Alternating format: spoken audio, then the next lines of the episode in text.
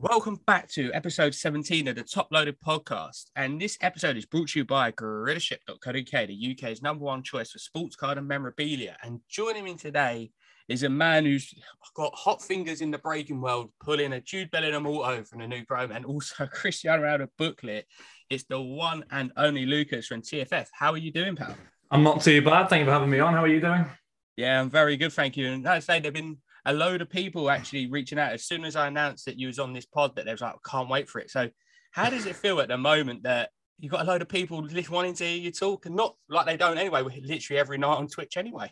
Um, it's a bit odd, right? I mean, I've done it for a while, done streaming for a while, but um, it's never been like this. It's a lot different streaming a football game compared to doing cards, really. So um, I'd say the retention of people coming back and wanting to watch, even if they're not involved in the cards is amazing, to be fair. And uh, yeah, I appreciate it. I mean, I do get bullied essentially, and that's why I think people come in is to take their anger out from the day on me. But you know, I'm all for it.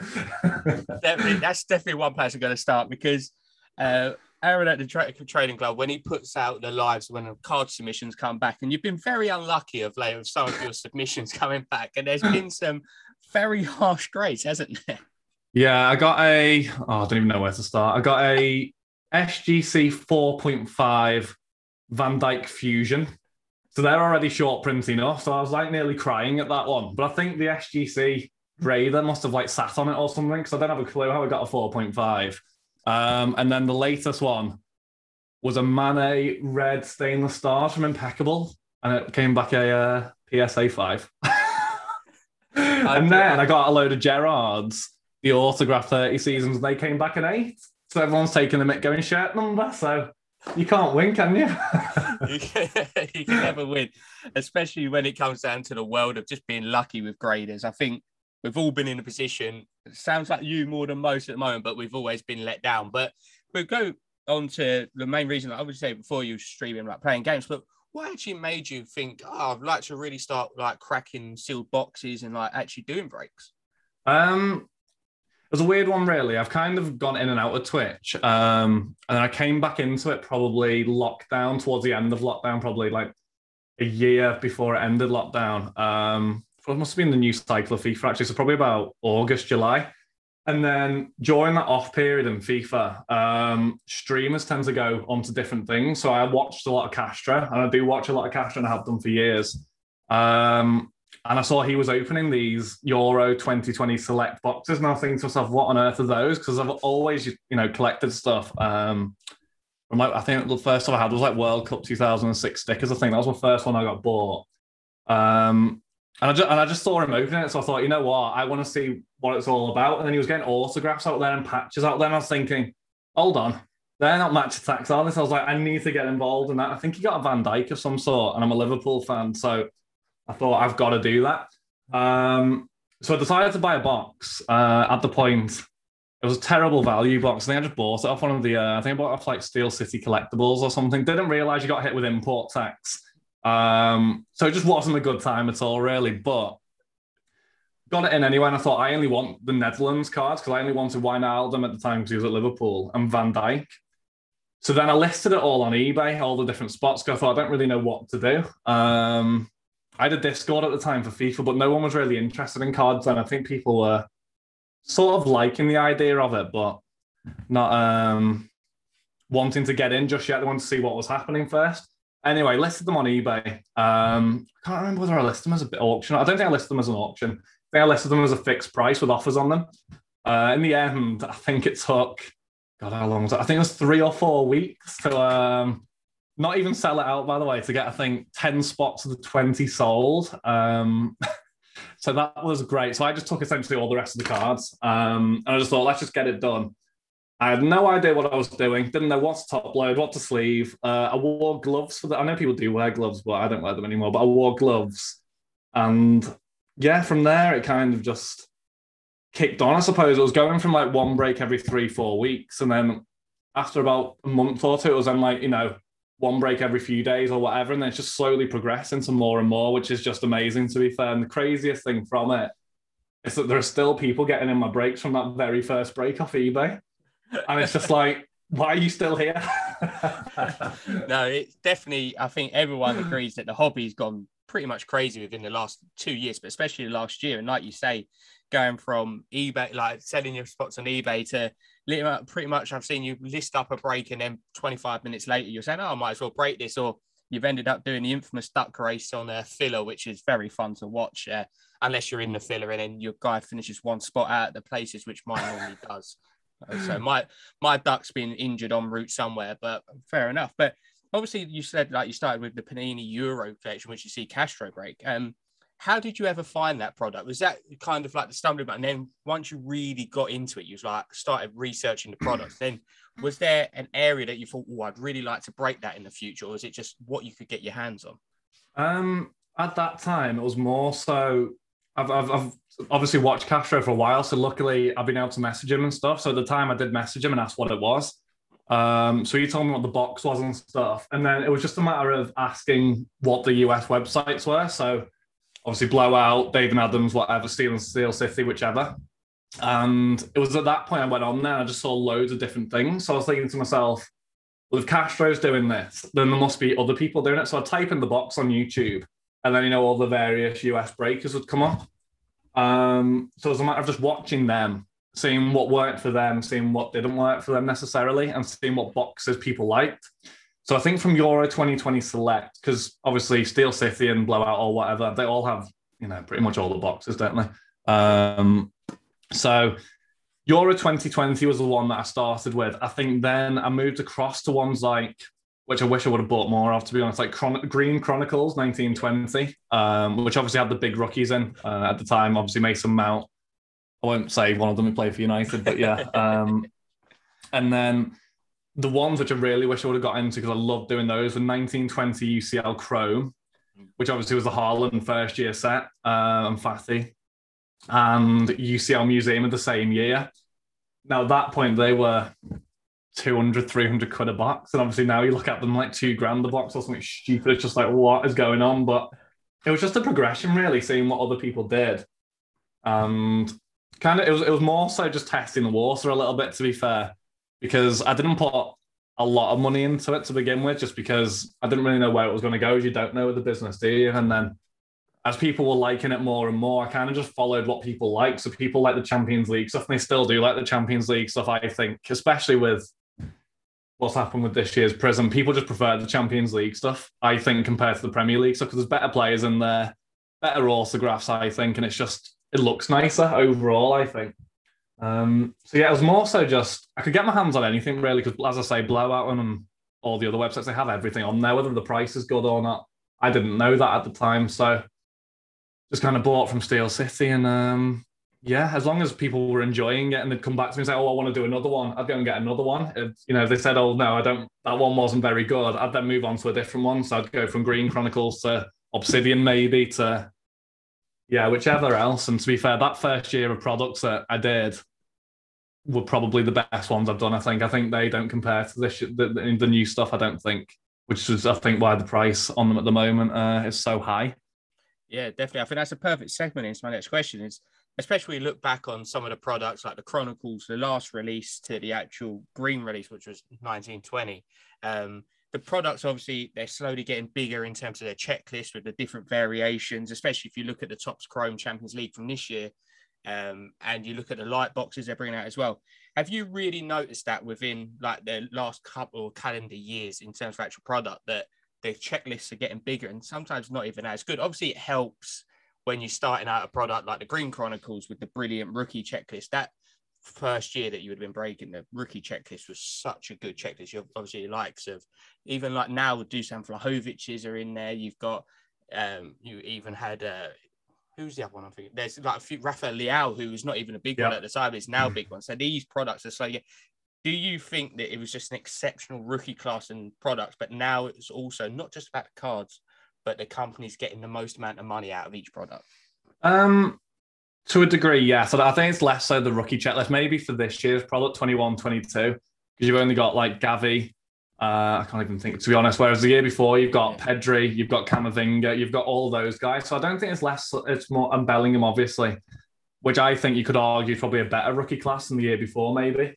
Um, but I do think the print runs on the products have obviously increased. I think for Panini at, at, at the moment, specifically Panini, because I think Topps are quite in touch with the market still. I think um, I'm surprised at how many UCL Chrome cases were released as well, though. So it's, it's, it's one of those really, but I think Panini especially. You look at the price of the boxes they were doing, and what you could get in there. Uh, a lot, you know, numbered stuff is a lot lower. You look at Chronicles now, you've got to 500 on some things, and it's like, well, hold on. What's the point at that point? It's just so high numbered, isn't it? It's just like, why? Whereas you look at the year before, and I don't know what the highest numbered thing was in 1920, but I assume it was nowhere near, maybe to 199 or something. I assume it was nowhere near 500.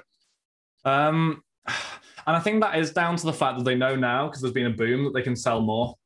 And because they can sell more, they can even increase the issue is, I think, in the US, when they release something, people buy it. Doesn't matter what the price is, people buy it. Uh, whereas in the UK, I think it's a lot more price sensitive. If they release something, at, you know, like Donruss, for example, I quite like Donruss myself, and I think the kabooms in there in the case of also were great.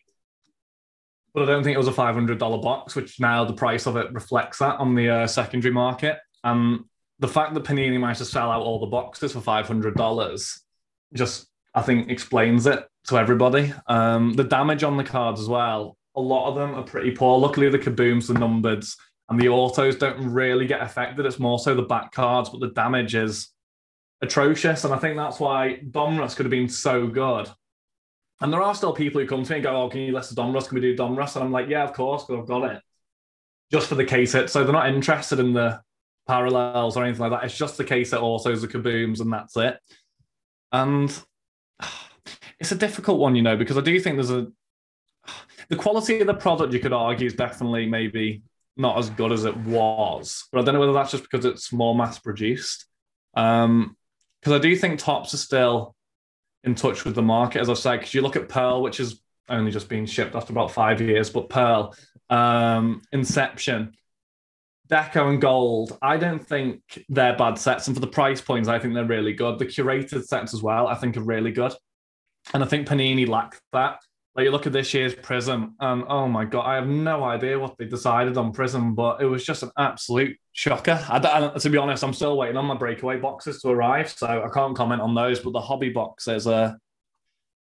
It's like one in a million. The, the, the one in a million box is unbelievable, but the rest of them are absolutely horrific. Like the other day, I think someone bought three Prizm boxes. I think two of them the autos were like Webster from Brighton, Lanzini from West Ham, and probably like Ricky Lambert or something. I can't remember the other one, but and then the the final box he did, he just thought this was the final one. He gets it to 10 emergent uh, Smith Row, which obviously the lower numbered prisms are still sky high, doesn't matter what product it is. Um, so I, I, I don't know really what to say really with regards to I think Panini are definitely for me, and I don't know what you think. Maybe you think differently. I think Panini are a, a, long way behind Topps at the moment, and I think they've really disconnected. And I don't know whether that's because Fanatics have come in at Topps and you know switched things up, and they've gone a lot more aggressive with their pricing and you know the autographs they've got, or just Panini just trying to get as much money as possible. Like for example, Mosaic that came out as well. I love the design of Mosaic, and I think a lot of people love it. It looks fantastic. It's much better than Prizm. It's great but then there's one numbered card per box. And then there's an auto as well, which is a bit hit and miss. Obviously, the case hits are nice, but I don't understand why there's because it was the same with Euro Mosaic, and I would have thought they would have learned their lesson to get more numbered cards in there, but they clearly haven't. And I don't know why they've done that. Really, I like Mosaic myself, and a lot of people um, that get involved with me like, like Mosaic as well, just because of the design. They're not going for it for the numbered cards again, though. Like Donruss, they're going for it for the case hits the nice autos. And yeah, I think overall, if I could sum it up, I just think um, it, it, probably it has changed a lot, and um, I think the products is more so. I think for Panini, especially less so Topps. I think it is about getting as much money out as possible because they realise football's such a big market, and I do think it's inevitable now that um, I think Panini will lose the Premier League license. I think so. I think the way Topps are going, and I think they full well know that. And I think they're just trying to milk it now as much as they can because I think they've only got two, three years left on that contract. So, yeah. No, I definitely agree with you there. Where I've been a big fan of Topps for a while, especially their Chrome. But one of their more release, uh, like recent breaks, which was the Bundesliga Club Chrome set, I think it's a very underrated set because it's a fun rip. It, obviously, it was retailing about 120 pound per box, but in my box, I've got like six numbered cards, an auto, a few other parallels, and it's just a fun rip. Like you, you don't know what you're going to get, but there's an abundance of opportunities, like you say. Whereas mosaic, it's very much if you don't hit in like the one or two spots, it's a pretty much a base box. So Topps are doing a very good job. And I know you've also there's another sport that you're uh, breaking, and I've like, had some of your breaks, which is F1, and especially Sapphire as well, and normal Chrome. How how crazy? Obviously, we talk about football a lot in the soccer, like in the trading card world in the UK, but F1 is going crazy at the moment. And how much do you enjoy ripping F1 Sapphire, especially because it's obviously very similar to the soccer release, but it's the, like the ceiling on it is ridiculous. The thing with F1 that I like is if you get a Lewis Hamilton card or a low numbered Lewis Hamilton card, it's probably worth about five houses. Probably it's um it's, it's, it's ridiculous, and that's it's just an amazing thing to open. I'll be completely honest, my F1 knowledge isn't great. I obviously know the drivers. Um, I know who they drive for. I couldn't tell you a lot more than Lewis Hamilton's. I, I know what I'm not going to say it. No controversy, but yeah, Lewis Hamilton's obviously up there. So is Verstappen, all those guys. And to be honest, it was more so. I had a bit of an influx of people coming in for the football stuff, but then they then go, "Oh, can we get F1 done?" So I was like, "Okay." So I started with the 2020 stuff, which is obviously the the better stuff now. Everyone loves the the 2020 stuff. Oh, the 2019 stuff. Anyway, not this year's the year before. Yeah, And um, the sapphire, and it was just I didn't realize the value on these cards until I got one. I, I pulled a I can't remember what it was. It was a low number. It was like Ocon or something, and I was just like Ocon, and everyone was like, "Yeah, he's all right. He's not great." But then it was like a stupid amount of money, and I sat there going, "Hold on." So I had to look online, and you're looking at like Hamilton, not well, the portraits from that year, and they're just like a couple hundred quid for just a base portrait. It's just like what? So then obviously more and more went through. And then all the new F1 stuff came out, which Topps absolutely smashed, I thought. Um, I thought it was fantastic. To be fair, especially Sapphire. I thought Sapphire was brilliant. Uh, for breaking, I don't think it was great for personals, but I think for breaking it was great because as a personal, you're probably opening that and you're probably not going to get what you paid for back. Whereas as a break, if you hit something, you, you sorted essentially because it wasn't that expensive the way it was done. Um, and to, I, I enjoy doing it. To be, fair. I enjoy doing things that are different to football because it's new for me. I learn a lot of stuff from people, and to be fair, the chat love it because they can give me a load of stick because I can't pronounce the names. Like I can't, which one I, I can't even remember. Like Carlos Sainz wasn't calling him Signs, was calling him like Sains or something, and everyone was loving that. Um, so that to be fair, it's all about the interaction for me, and those boxes that people like makes it fun for me to do. Obviously, football's where I know a lot of stuff and everyone else does, but F1 it's, it's just fun learning from other people. And you can see the banter because with football, you know, the United Liverpool banter, but you can see the banter between people who like different drivers and different teams. And that was quite fun to just watch because I couldn't even engage really in that, to be fair, other than trying to like uh, make people a little bit annoyed and say things controversial to uh, annoy them. But but no, F F1's great. And I think um, I'd definitely do more. I think the price of the boxes went sky high though, didn't they? I think that was the main thing that kind of stopped as many people getting into it because it started at I think Topps released the hobby what 500 something like that um or 400 and then it just skyrocketed all the way up to like 1.2 1.2k I think um I think that was down to the fact I think people thought F1 is going to do the same thing as last year it's just going to go absolutely crazy and I think now we've seen it's dropped a lot and I think that's just down to the fact that light boxes are in there. Light boxes, the same with UCL Chrome. The print run now on base cards are just ridiculous. And although I like the light boxes, I think the ray waves are fantastic. I do think it has dropped the um, F1 market a little bit, and I might be wrong. To be fair, I don't have a lot of knowledge, but that's what I think's happened.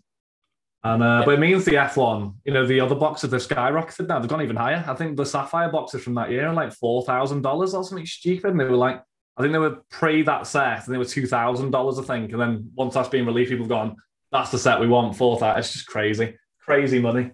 Yeah, definitely. I think what people forget about that 2020 F1 is that is the maiden voyage for F1 cars in a truly big set. Obviously, there was other sets before it, but like you say, it was a it's a brilliant product F1 to watch to rip if you have the resources available, like you say.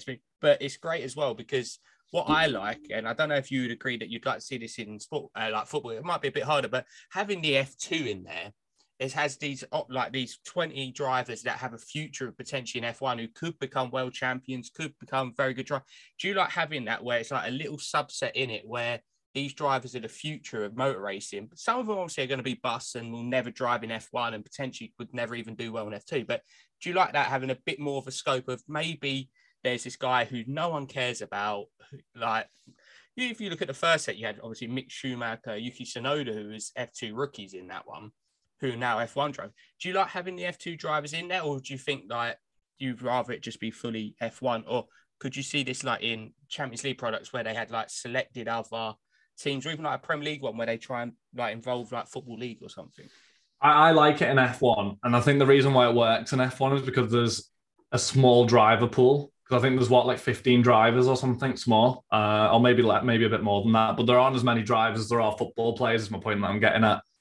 Whereas I think if they release like the football league, and although I know there's a lot of fans in the football, in the like championship and all that type of stuff, I just think that I don't know if it would work because you look at you know teams in the Premier League, they've got like five six players per what per team you add championship on top of that, and then it's like I think it's a bit overkill. Whereas I think in F two, there's just such a smaller pool of things you can get. It just adds to it because I think those F two rookies are kind of you could argue similar to play rookies who play for like Bruges or something in the Champions League, who you know full well I'm going to go and win the Champions League. It's not like Bellingham where he plays for Dortmund, they're good, or Gavi or whatever he plays for Barca and they're good. It's you know Bruges where they're not going to win. They're there but they could go to a big team. And I think that's why the F2 drivers, I think people like, because they could go like Mick Schumacher or whatever. They've obviously gone to a bigger team and then um, in the F1. And um, I, I think that's what, how it's similar. I think,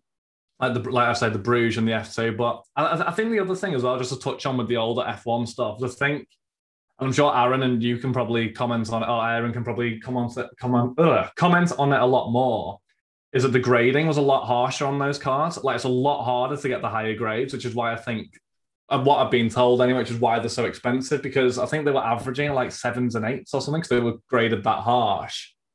And then the ones that are nines and tens were so rare. That's why they're worth so much money. Whereas I feel like now, I think this year set's a lot easier to grade, I think, or a lot better to grade. So it's a weird one, that really, isn't it? Because I suppose I th- Topps on most of their things say at least the PSA eight. Is it on Topps now, stuff or something? And it's surprising that that's so low on the F1, but it makes it better for people who have good cards, I suppose. If it's in good condition, it's worth a fortune, then happy days for them. But yeah, I think that's the difference there, I think.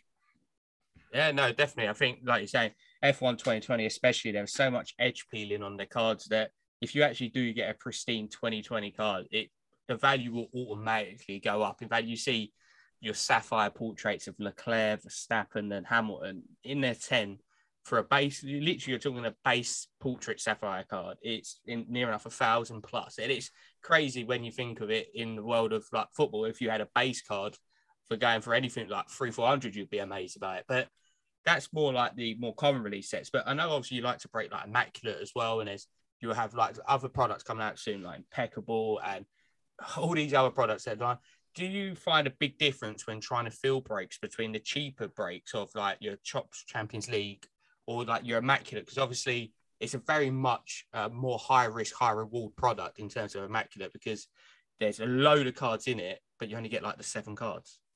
Um, it's a difficult one, really. I think on releases, I think both fill. Um, it's more so, you know, after the, the release of the products where people are now they've seen a few boxes and they think, well, that comes out a lot. This doesn't come out a lot, so I'm not going to buy that anymore. Or you know, whichever way you look at it.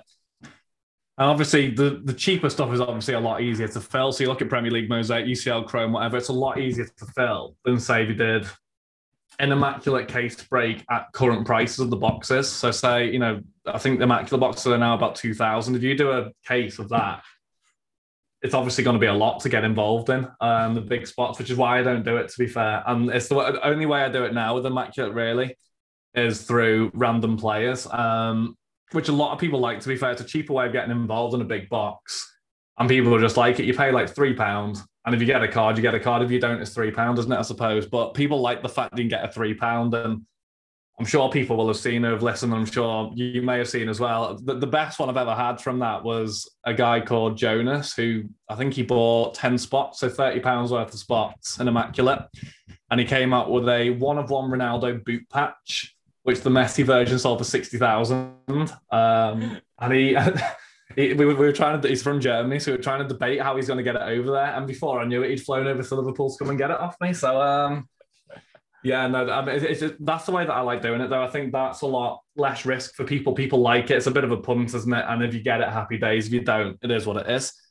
But like I say, the higher end stuff, I think there's, there's, you know, some people prefer like some people prefer UCL Chrome because of the design of it, and they're not that into immaculate cards. Whereas I think people, there are collectors who only go for the high end stuff like immaculate, impeccable, sapphire and things like that. And they like that. That's what they like. And they're willing to pay it because if they hit what they want, you know, it's worth a lot more than that to them anyway.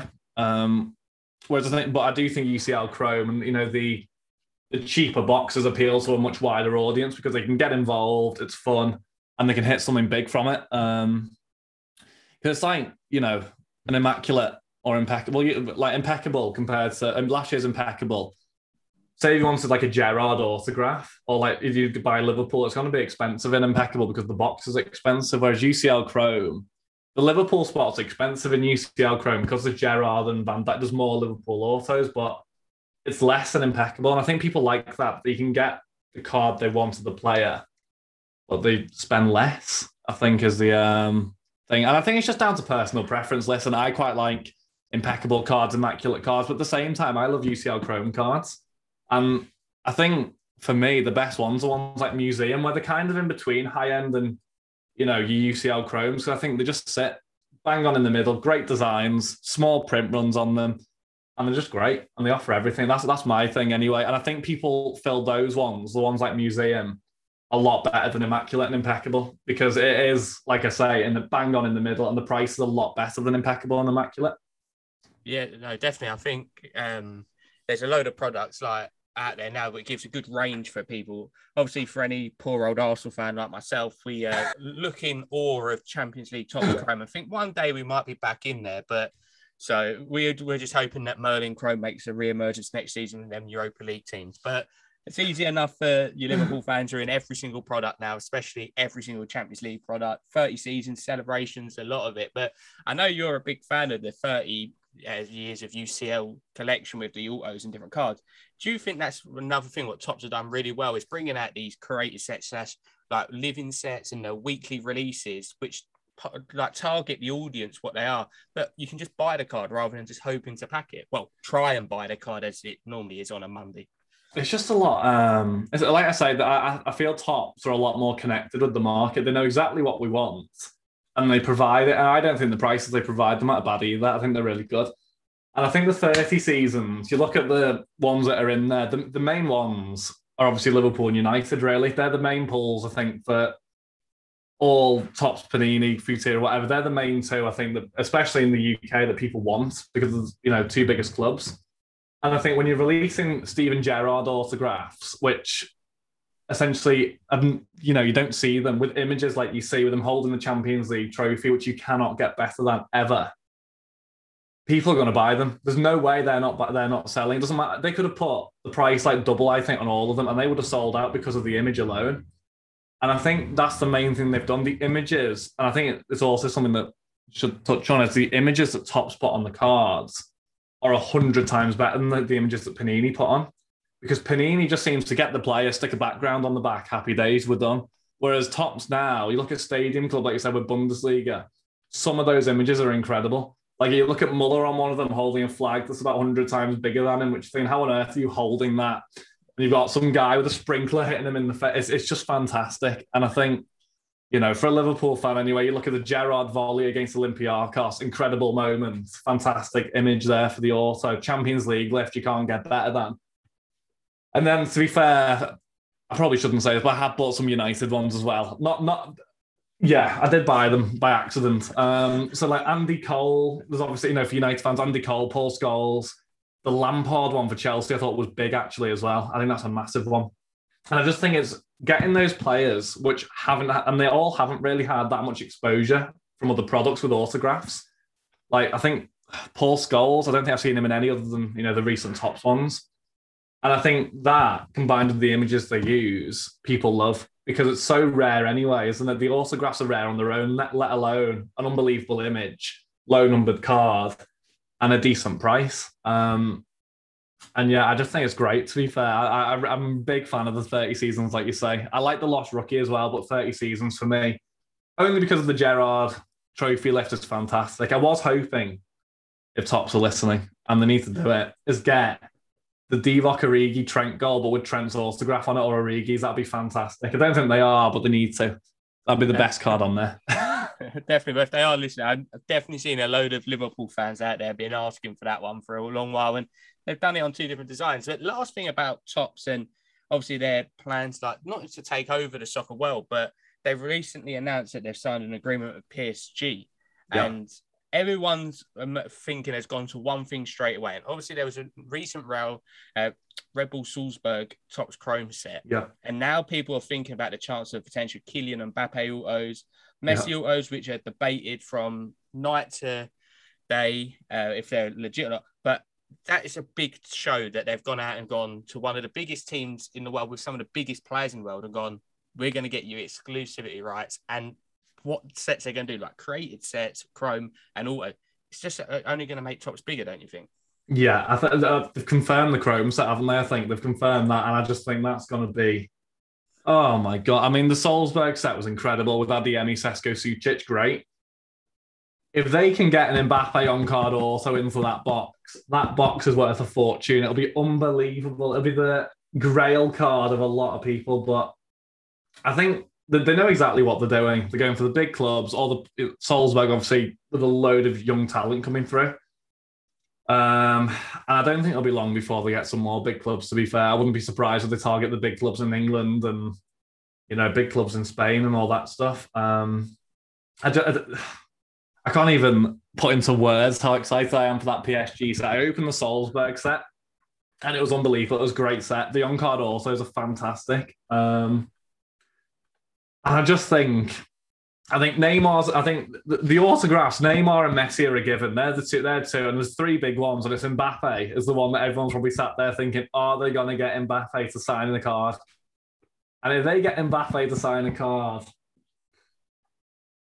imagine if they release Mbappe also as another sets as well. I'm telling you, Panini just going to get blown out the water. So it's not even going to be fair. It's not fair that they've got Mbappe also. I don't think, but uh, I just think like I say, Topps know exactly what people want, and it's something again. Everything that they seem to do, thirty seasons, Salzburg set, PSG, whatever, it's all limited stuff that we haven't seen before.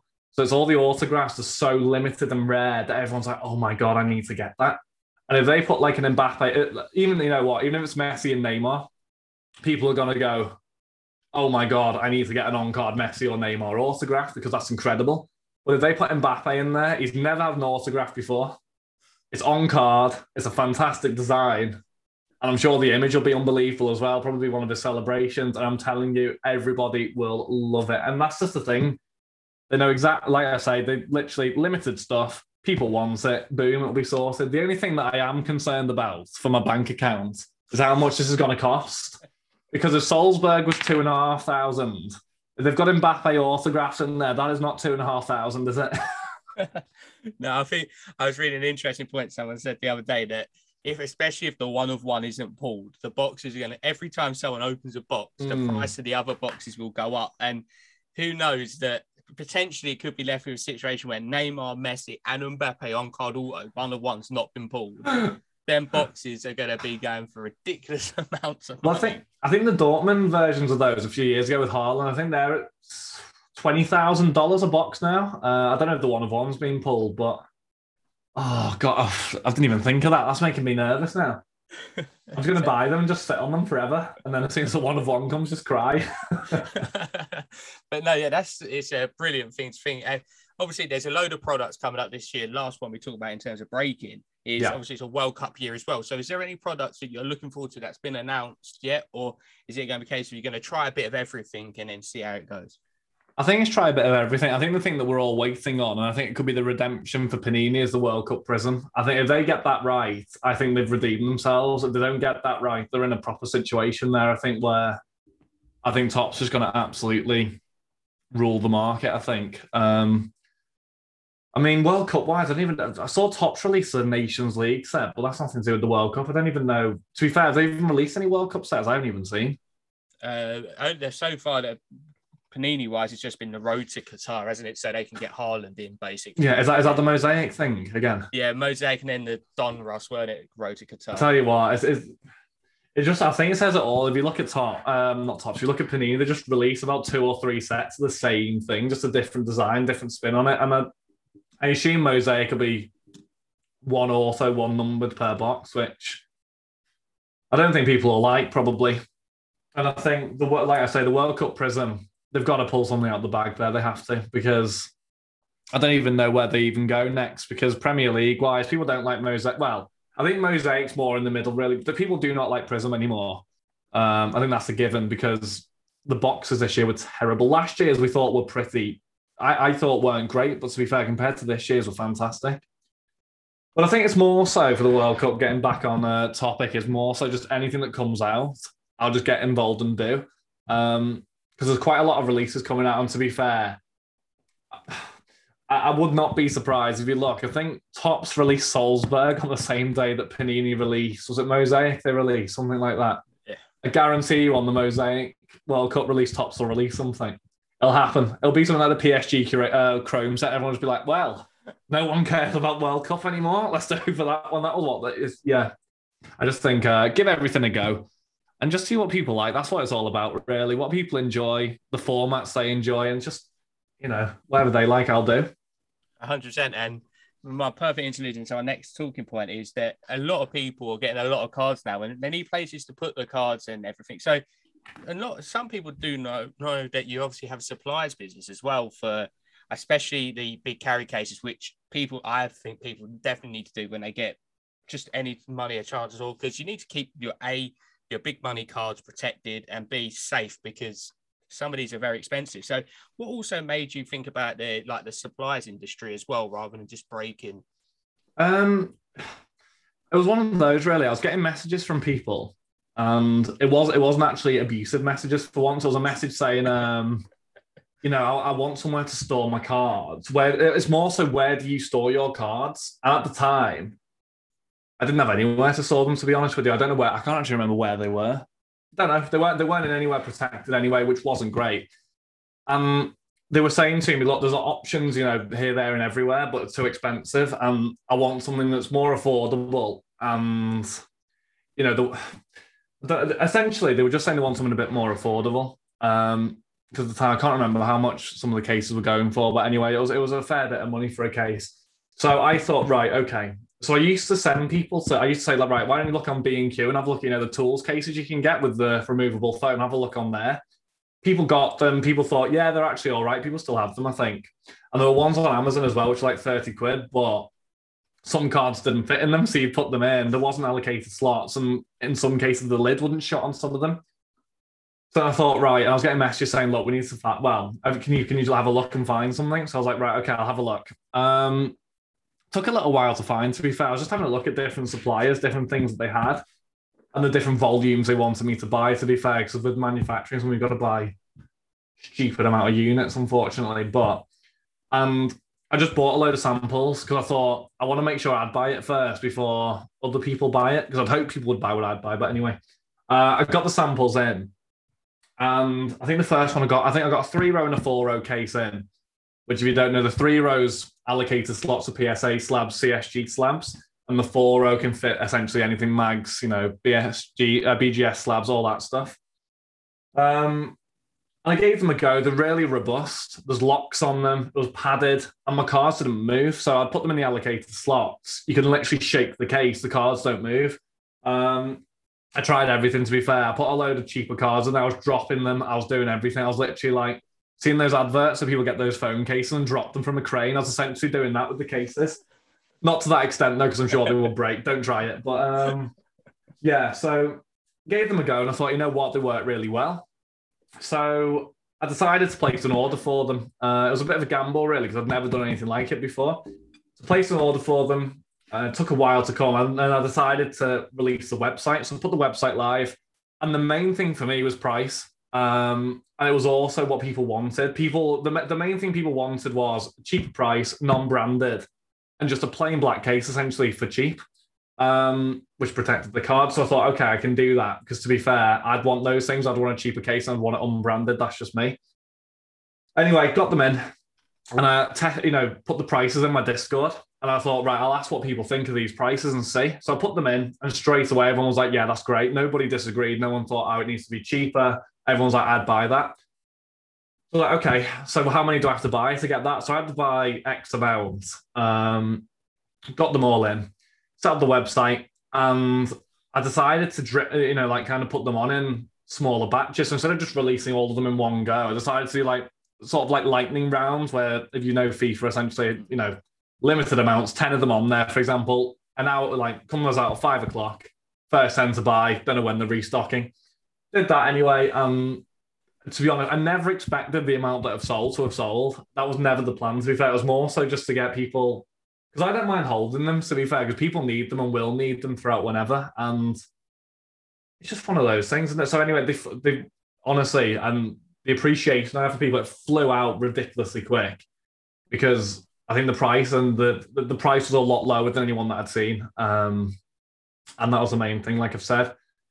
And then the main thing then was, uh, you know, just pro- it, it, the main objective is to provide the storage. And then I was looking at things like, you know, wall displays and all those types of things. And I have got some uh, that I've got here, samples, but I don't know. I wasn't a massive fan of them. Um, I wasn't a massive fan of them, so I just stuck with the storage things because I knew with card shows, with just general storage at home, people want things like that which are locked they're protected they're just safe, aren't they? You can put them away and no one can get in there unless you have the code. And you can just take them to shows. And I think that's the main thing is a lot more card shows in the UK are popping up. And people want to bring their cards for trades to sell, whatever the way they do it. And they don't want to be, you know, having them in a backpack or something. You put your backpack down and they're not locked. If you get that case, it's locked, no one can get in. And with that in thought, because obviously I'm going to be going, well, I'm going to try myself to go to a lot more shows. I get a load of stick that I don't go to enough because I've only ever been to one. So I'm, I'm going to try and go to London. I think is the next one. Might be wrong. London. And I thought instead of lumbering a four row case with loads of cards in, why don't you try and get a smaller one? So I've now released a one row case, which is a lot smaller. It's more like a, the only way I can describe it is if any, well, I don't know how many people are going to have played the flute. I haven't played the flute, but you know, the little cases you put a flute in, yeah. the tiny. It's that for your cards. So you can only put like I don't know how many exactly because I've got a sample coming on Monday, but you can only put a certain amount of cards in there. It's not loads, it's perfect for a show. Easy to move around, it's lightweight, all of that type of stuff. And um, yeah, it's one of those. So it takes very minimal work because they're all here. All you have to do is make a box, pad it all out, put them in, and put a label on. It's fantastic, to be fair. Um, and yeah, pe- people really like them, and I haven't had any bad comments on them. People said they're really good quality, and um, that's the main thing for me, really, is that people like them and use them and uh, take them to shows. Yeah, definitely. Like, I think uh, it's becoming a bigger problem now because everyone's getting more and more cards, and mm-hmm. especially that the price of cards going up, and people's gems at their PCs they want to store properly away from the sunlight mm-hmm. in proper heavy protection rather than just some people just have them on the side or in a drawer. So it definitely helps that factor out. And like I said, you're mainly focusing on like the actual hard carry cases, but you said like stands. Would you ever like venture into looking at other industry, or do you think you prefer just to stay in the case like cases and then potentially bring out more different variations of the cases, like you said, the uh, one row case? Um, are you on about supplies mainly? Yeah. Um, look, I mean, the actual supplies and like top loaders and sleeves. I'm, I'll be honest with you, I'm not really interested in that type of stuff. Um, it's not really for me. Whereas the dis- the one thing that I do like is the display aspect because I feel like we all have these cards. They're all put away in these cases, and then for me, maybe specifically for me, I bought a card maybe a month ago. I haven't seen it since I received it because I put it in the case and I haven't got it back out again. And I just think if you, you know, at home, and the, the only issue is direct sunlight, which is the thing, but you know, just getting somewhere to display them nicely. You bought these cards, you're proud of them, you know, a nice way to display them and make them safe. And that's the thing that I am looking at. But it's difficult to find really, because with that, the cases are just black. They're just regular cases. Realistically, no one's going to have an issue with the design of it because it's a case, isn't it, at the end of the day? Whereas something to display the cards and that's quite personal, isn't it? So, whereas I might like something in black to display stuff in, someone might like it in green to display it in. And it's very difficult to, because to get them in different colors, for example, you'd have to order a lot of each one. You can't just order, say, 20 of this, 20 of this, 20 of this, 20 of that. You can't. It's like minimum like 200 of each. So it just wouldn't work for me personally because they wouldn't sell anyway, 200 of each of them. That's what I, it's a lot less personal, the cases, is, is the point that I'm trying to make, whereas the display aspect is a lot more personal. And it's a difficult one. It is something I'm looking into for sure. Um, but I think the main thing for me is just making sure different variations of cases an interesting one because there are a lot of them. Um, there's one that I've got which I haven't even told anyone really, and it's a bit of an odd one really. It's essentially a three row case, but it's like a lot deeper and it's got a drawer. So it like opens up at the top, goes, and then there's a drawer underneath where you can put like BGS slabs and stuff. It's quite cool. The issue is quite expensive, but I just wanted to see what it was like. But um, that might be something that I do. But there's there's loads of different uh, variations of cases, which if people came to me and say, look, I want this type of case, and multiple people said that they'd buy it, then I'd get it in. The issue for me if I could buy one of each case and sell it, fantastic for everyone who wants to buy. But the problem is, I've got to buy a certain amount of them. There's loads, and if I'm sat with loads of these cases, which only one person wants, it's not really worth doing. But yeah, oh, yeah, for me, I think it's just sticking with the cases for now and just seeing where it goes. Definitely, and like you said, like massive thing for car shows, whether you're a vendor or uh, actually going there just to trade or buy. And obviously, you're going to try and get down to a few. And obviously, it's big one in July 23rd, which is the London one. Um, do you think it's great to see now that obviously there's a load of shows popping up now? We've got Northwest, we've got Glasgow, we've got Cardiff, Nottingham, we've got all of them appearing. But it's good to see everyone like, actually getting involved with the hobby and not just everyone sitting behind their laptop, their phone, or whatever product they use to watch breaks, buy cars, but actually go down in person. And it's actually easier when you don't have to think, oh, what's the condition of the car? You can actually just look at it. Oh, no, to be fair, it's great. I think the amount of shows we're getting is fantastic. Um, yeah, it, it's great to be fair, and I think covering different aspects of the of the country because a lot of them have just been down south, which to me up north is a long. To be honest, the travel down and back is longer than the actual show is. So for me, I kind of weigh it up, and I'm thinking four hours of a show, but like six hours travel. It's just like I don't know, but I think I am going to try and do the London one because I feel like I might get like threats made towards me. but um, but no, from Max, especially if he's listening to this. But no, um, I think really with the shows, and I think it's great meeting people in person because I don't know if you went to the Northwest show. I can't actually. Did, you go to the Northwest show? Not the last one. I will no. be at the next one. But right. So yeah. So I, the, the, Northwest show it was very odd for me because. I'll just say as I've said, I've streamed for however long, and I, there's people who come into my stream who I've seen for years and years, and I know them all by the name. And people coming up to me going, Hi, Luke. And I'm sat there going, Whoa. Who like how why do you know my name? But I'm like, right, they know my name, but I don't know yours. So the first thing I say is, what's your Twitch name? so it's like I'm calling them all by the Twitch name. I was looking at me like, this guy's weird. But no, um, it was just great meeting people because you make a connection online through, you know, your Twitch chat, through Instagram, whatever. And it's just nice to make that connection a bit more personal. And you know, and because you already feel for me anyway, um, I'm sure it's the same for you. You feel like you know these people. I talk to them every single day. And you know, you have a laugh with them, you have a joke with them, you take the mick out of them, they take the mick out of you, and then you never see them. You just, you know, they can see me, I can't see them, but then seeing them is great. Um, and you can have a laugh with them, and you know, you can see some of their cars you know they've said they've got or they've got from me, and they've got them graded with Aaron or whoever, and then you can, you know, it's just great meeting people, and it's fantastic. It's the thing that I love about cards more than when I did FIFA and stuff because I feel like FIFA's a lot more toxic, whereas this is a lot more inclusive. You know, you can be however old, whatever gender, whatever, and uh, you know everyone comes together and it's great. And the generosity I've seen at shows as well is fantastic. You know, people buying sealed product, looking at it, going, I don't want that. Give that away to someone who comes past if they want it, and it's just it's fantastic. The community is great. Uh, I 100% agree with you. I think it's, it's very funny at card shows. You can literally be talking to someone that you spoke to every day for like two, three years, and you have no idea who they are. and you like you say, you've got to mention your Twitch name, your Instagram name, and then you're like, "Oh, how you doing, mate?" Look like it's, it's yeah. fantastic, and especially at these shows now, it's becoming bigger and better. That there's a lot more cards available. So last talking point is your PC. Obviously, massive Liverpool fan. Yeah. Few Man United cards and a Chelsea one. But I didn't say that. You've made that up. Yeah, we'll, I'll edit that out. Don't worry. Uh, uh, so obviously, I know personally what like some of the cards you do have, but just say, is it everyone in general, or is there certain players in particular at Liverpool that you've actually um, got quite a few cards of? It's not everybody. It's more so the players that I like at the time. And to be honest with you, it changes constantly. But for me, the main ones that I love for obvious reasons is Steven Gerrard, especially now that there's autographs of his coming out from Topps. Absolutely love it. Fantastic. The only issue is the prices of them. So if people want to list them cheaper for me, that'd be fantastic. But Gerrard cards, Jordan Henderson. Uh, not many people, I don't think. Uh, there's a guy on Instagram who's got an unbelievable Henderson collection. Um, the best I've seen anyway. And I think Jordan Henderson for me, he's just very overlooked. He's just, he's, he, you know, he's won so much as Liverpool captain, but everyone's more interested in Salah and Mane or whoever else. But for me, Jordan Henderson, and I love his stuff. So Henderson, oh God, who else? Salah.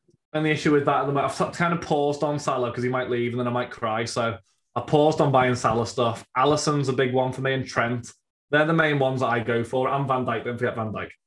But yeah, they're the main ones. The, the, my favourite's the Trent's early stuff because he doesn't he doesn't sign anything anymore.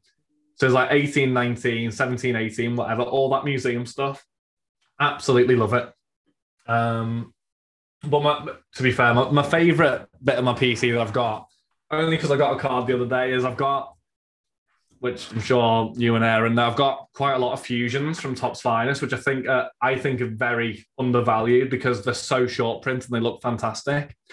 Um, and my Trent collection now, I think I'm missing about two or three of the cards, and I've got the full thing, and I'm super excited to get that done. Just got to wait for it to pop up. But yeah, I've got you know the odd Man United card, but I misclicked on it. I thought it was uh, someone else, so I misclicked that on Topps and bought that. Um, I, I'll be honest, one surprising one, which a lot of people have. I don't really have that many other rookies like Pedri or anything like that.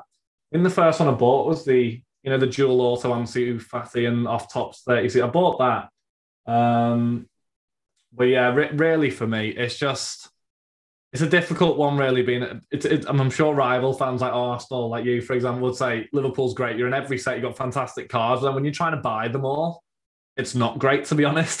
so there's times where I'm sat there wishing I wish we were a bit like Arsenal, so there weren't as many cards to buy. But um, yeah, it's one of those. I want to try and get you know, uh, to, my, my aim is trying to get one of the best Jordan Henderson PCs, I think.